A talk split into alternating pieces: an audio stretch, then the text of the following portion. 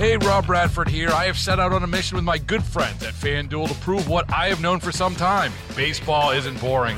Now I have a daily podcast to prove it with some of the most notable people in the baseball world screaming baseball isn't boring from the mountaintops or at least agreeing to come on our show. Players, managers, GMs, and yes, even the commissioner of baseball, Rob Manfred. It has been a constant wave of baseball's most powerful voices. So join the revolution, subscribe, and soak in Baseball Isn't Boring. Listen on your Audacy app or wherever you get your podcast. You'll be glad you did.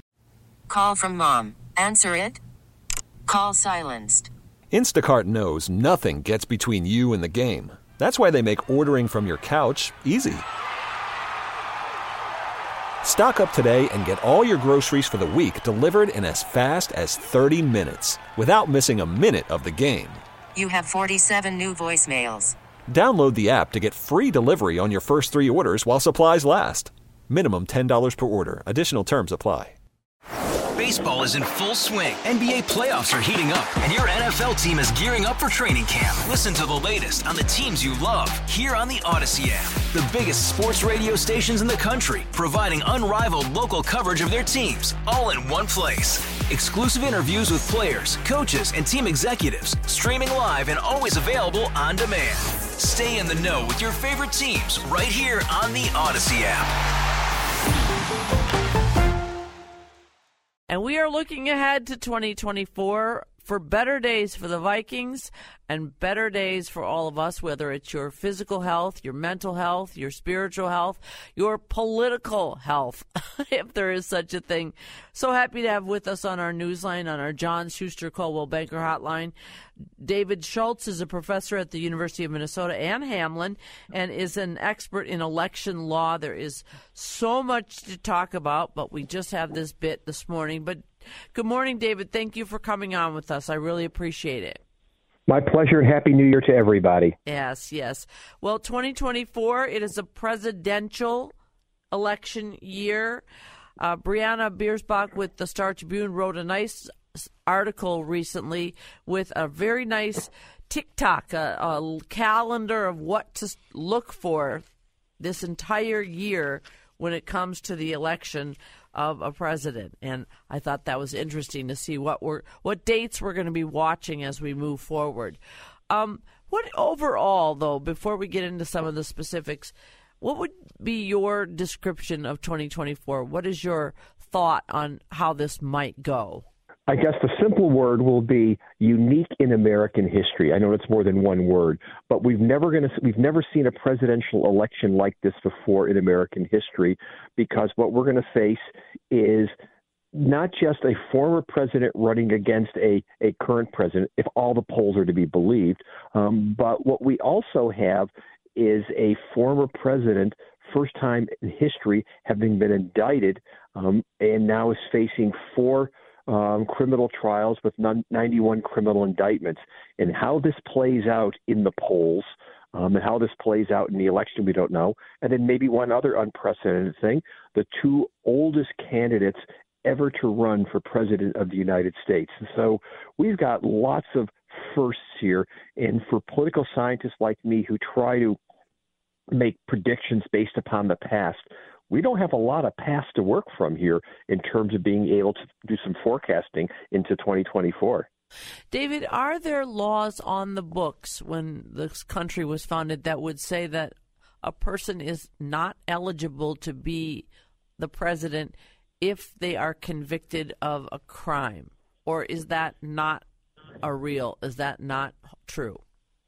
There does not appear to be anything in the Constitution that explicitly prohibits that from occurring, although common sense, I think, would reach a different conclusion.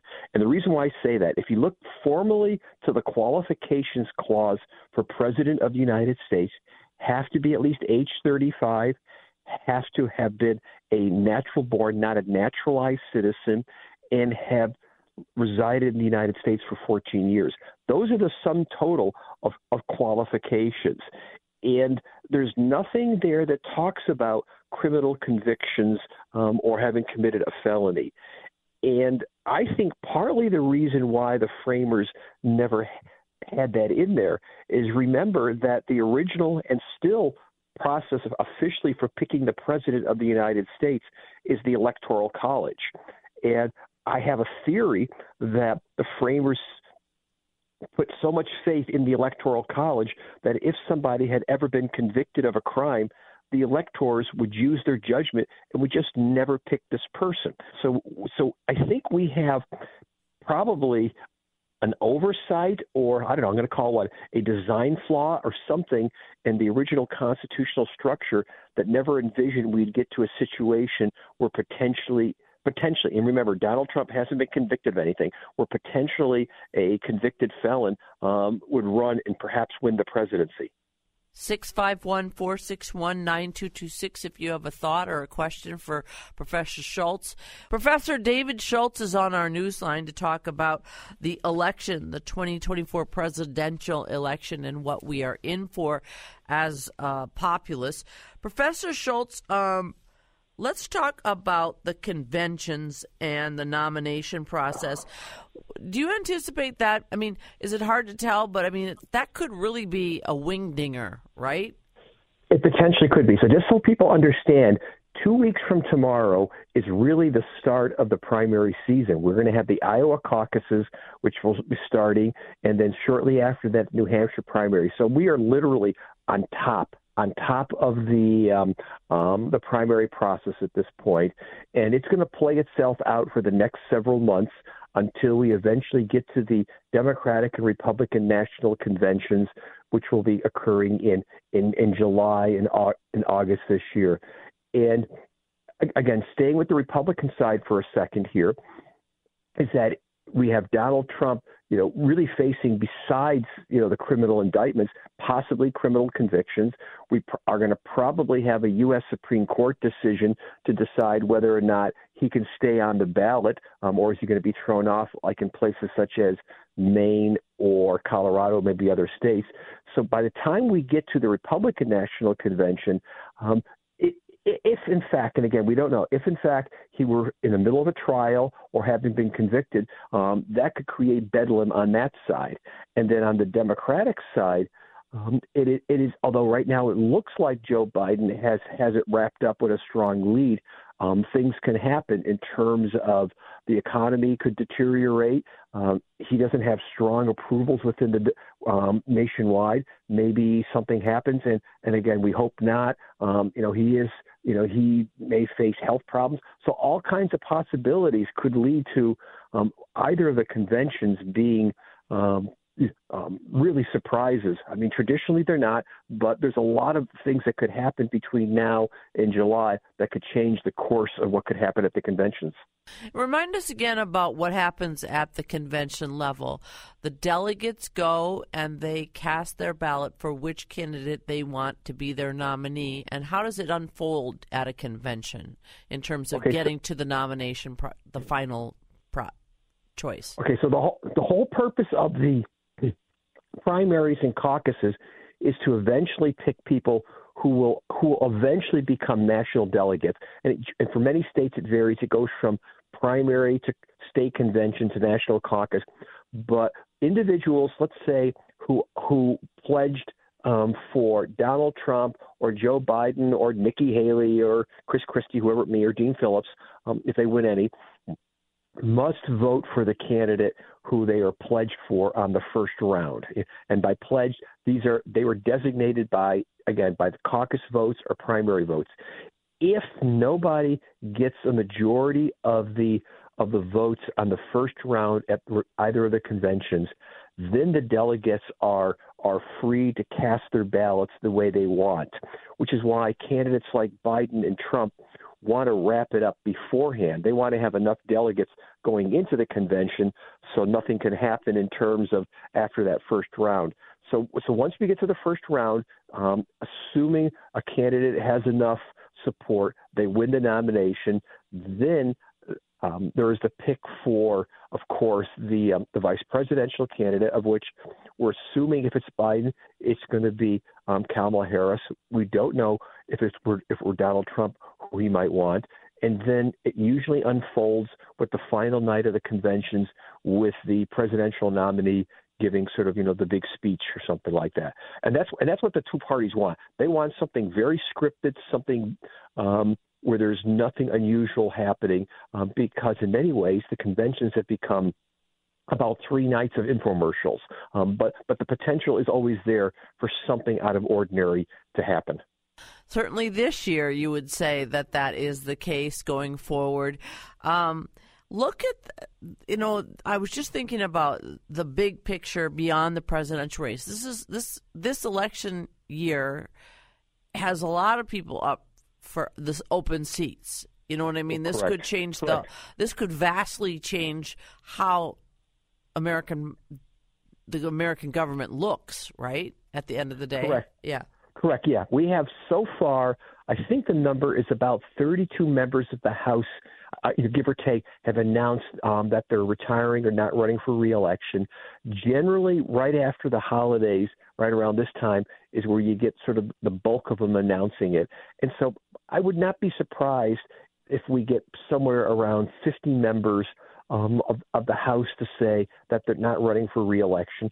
And with the House and the Senate both so very closely divided, control of both of them really is up for an election because we'll have the entire House of U.S. House of Representatives up for election, and we'll have approximately one third of the U.S. Senate, including Senator Klobuchar, you know, up for reelection.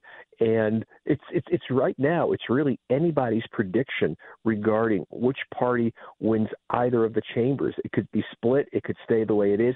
All kinds of possibilities. Again, because it's just so close that America is just that divided of a country that it's really, as I tell people, it's just a few swing voters and a few swing districts that really determine the outcome of an election now.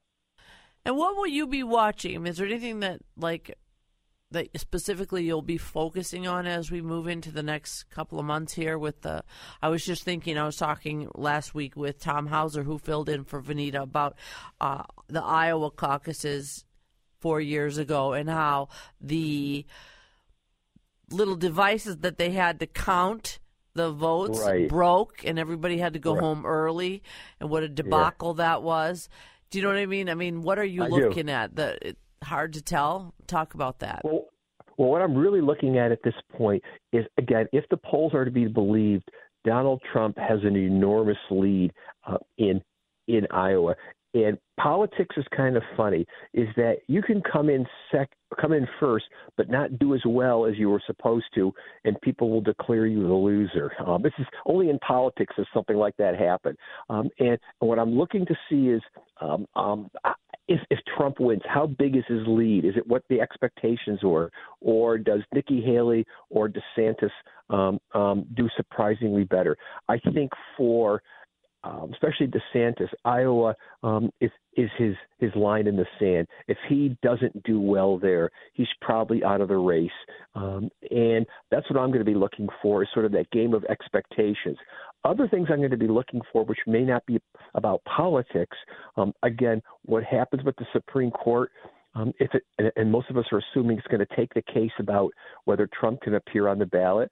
I'm also going to be looking at over the course of the next few months what happens in terms of his trials and where they're coming, and then one of the biggest things that always affects um, campaigns and elections is the economy. So that, that I, I want to see how the economy is doing. But I think one of the other variables right now is the Israeli Hamas war in terms of how that's starting to play out in American politics. And, and that I would be looking at too. Yeah, because that could obviously impact how voters vote, it, depending on where they are with the with particularly that situation in the Middle East. So, listen, we are out of time. I so appreciate you coming on with us. Uh, it's been a pleasure, and I look forward to talking to you more in the months ahead, going into the presidential election. David, Great. Thank you, Susie. And again, Happy New Year to all the listeners. thank you so much. Baseball is in full swing. NBA playoffs are heating up, and your NFL team is gearing up for training camp. Listen to the latest on the teams you love here on the Audacy app. The biggest sports radio stations in the country, providing unrivaled local coverage of their teams, all in one place. Exclusive interviews with players, coaches, and team executives, streaming live and always available on demand. Stay in the know with your favorite teams right here on the Audacy app.